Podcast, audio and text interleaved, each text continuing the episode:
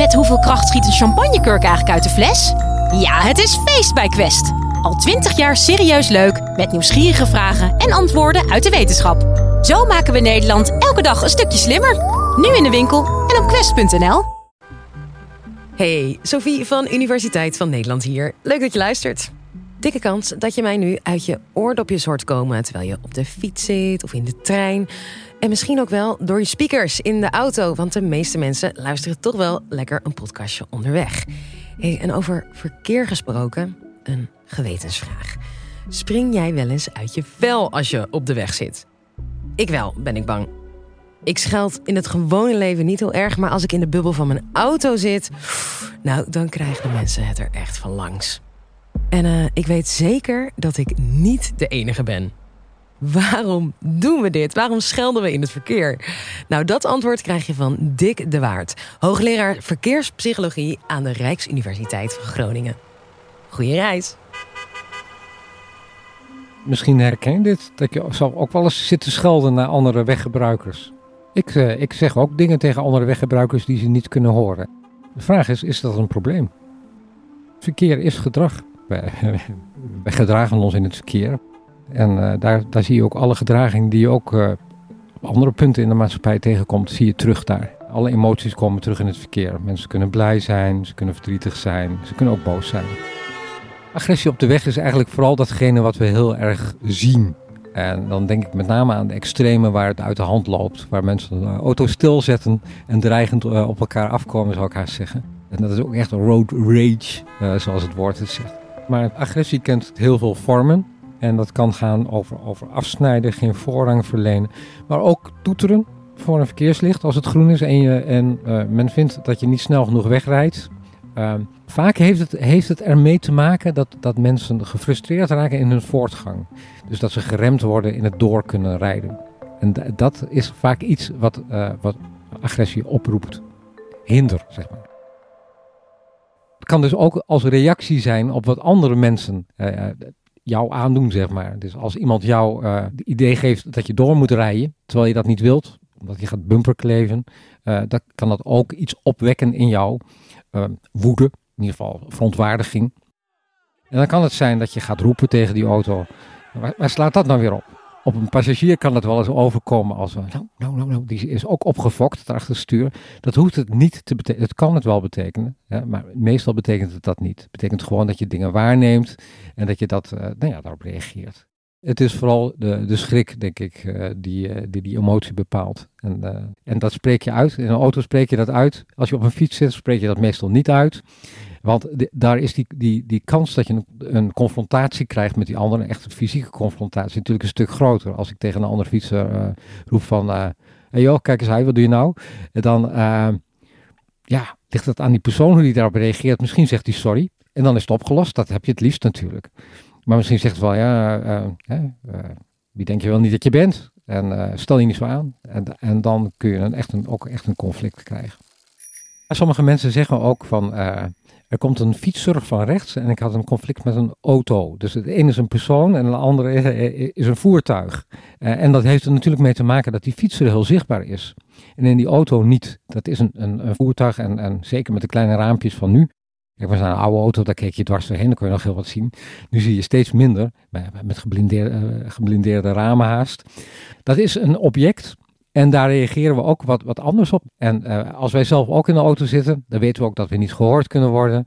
En dan, uh, nou ja, dan uiten we dat verbaal.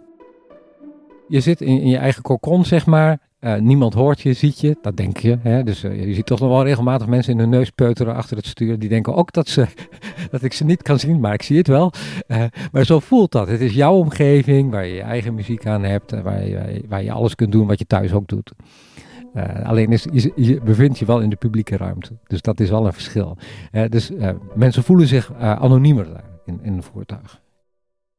Ik denk dat de meeste overtredingen, dus mensen snijden, geen voorrang verlenen, helemaal niet met opzet gebeuren. Dat is gewoon omdat je iets niet hebt gezien of omdat je onbekend bent. En dan is het veel lastiger om sorry te zeggen. Grappig is, er bestaat natuurlijk wel een ge gebaar voor, jij hebt het niet goed gedaan, je bent een eikel, de bekende middelvinger. Uh, maar wij kennen geen gebaar voor sorry, het spijt me. Ja, je kunt, je, je, schouders en je handen omhoog trekken, maar dat is niet altijd even duidelijk wat je daarmee bedoelt. Je kunt ook zeggen van ja, ik trek me er niks van aan. Is een echt duidelijk signaal voor het spijt me, sorry. Dat, uh, dat hebben we volgens mij hebben we dat niet. Misschien zouden we een gebaar moeten verzinnen daarvoor. Dat we zeggen, oh ja, dat was per ongeluk wat hier gebeurde. Dat zou mooi zijn. Soms zou ik wel eens een, een tekstpaneel in de auto willen hebben dat ik tegen iemand kan zeggen van, hey, let op, je, je koplamp werkt niet. Of van, uh, wat je nu doet is niet handig, weet je wel, zoiets. Ja, of sorry.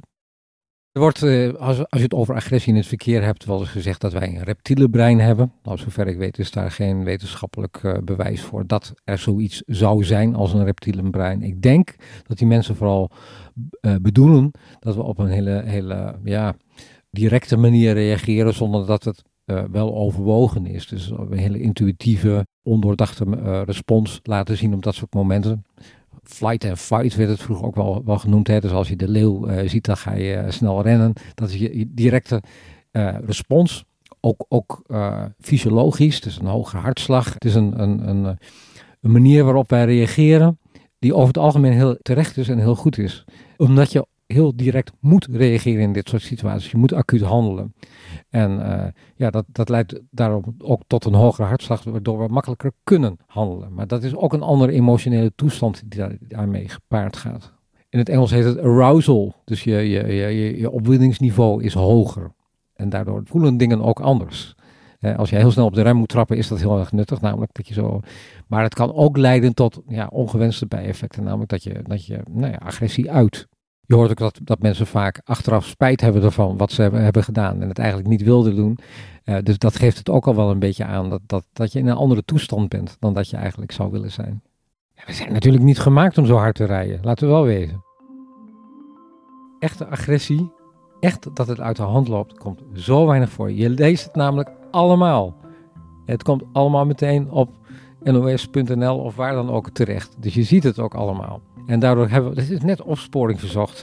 Het is niet zo dat het dat overal het barst van de criminelen. Nee, de meeste mensen zijn ook gewoon goed en aardig. We nemen dingen waar en als we het zien, als er net iets gebeurd is vandaag, als jij vanmorgen afgesneden bent, denk je, nou, het is me toch weer gebeurd. Het wordt steeds erger. Terwijl dat 30 jaar geleden ook gebeurde. Een selectieve perceptie op wat er gebeurt. Als er iets uit de hand loopt, wordt daarover bericht. Dat is interessant. En dat lezen we en dan denken we, nou nou, ik, volgende keer moet ik wel een beetje oppassen met wat ik doe. En dat is misschien ook niet eens zo heel erg slecht als jij gewoon niet meteen uh, je middelvinger opsteekt, maar gewoon het even laat gebeuren. Ja, maar anders heb je een boel gedoe. En uh, ja, wat, wat win je ermee? Alleen je gelijk halen? Het zou mij niet verbazen nu we steeds meer verschillende voertuigen zien uh, op, op het fietspad met verschillende snelheden dat we uh, daardoor ook uh, meer conflicten krijgen. Hè? Jij krijgt snelheidsverschillen, dus je komt meer mensen tegen. En je hebt dus ook meer kans dat dat leidt tot een conflict. Ja, als je een snelheidsverschil hebt, is de kans groter dat je iemand tegenkomt, letterlijk. Uh, interactie is dan ook, de kans op interactie is groter. Dus daarmee heb je best wel kans dat het toe gaat nemen. Ook agressie. In ieder geval ook schrikreacties van mensen. En als gevolg daarvan nou ja, een potentiële conflict. Snelheid is heel erg belangrijk. Snelheidsverschillen zijn heel erg belangrijk hierin. Maar ik blijf herhalen: agressie op de weg is zeldzaam. Kijk eens hoeveel we ons verplaatsen iedere dag. Gemiddelde burger doet dat twee keer, drie keer per dag. En hoe vaak maak je dit dan mee per dag? Ik denk niet zo heel vaak. Als we wat ontspannender uh, in, in het verkeer ons begeven, dat helpt heel veel. Ga er nou vanuit dat het niet met opzet is wat hij, wat hij of zij heeft gedaan, maar dat het per ongeluk is. Want heel vaak is dat zo. Heel vaak maken mensen per ongeluk een fout. En dat het niet tegen jou gericht is. Het is niet op jou gericht, het gaat niet om jou. En, denk, en tel tot tien voordat je reageert. dus gewoon kom even tot je zin om. Wat gebeurde hier nou? Was het echt zo erg? Dat is lastig. Maar als je even in het begin inhoudt, kun je dat wel bereiken. Nou, verder kun je ook zorgen voor een, een, een goede atmosfeer als je in de auto zit rustige muziek opzetten, niet van die opgefokte muziek. Dat helpt ook al heel veel. Dan kun je ook veel meer aan. Dankjewel, Dick. Hey, en ben je nog niet op je bestemming aangekomen? Nou, dan hebben we nog veel meer podcasts voor je in de aanbieding. Check even ons kanaal, daar staan er nog zo'n kleine 500.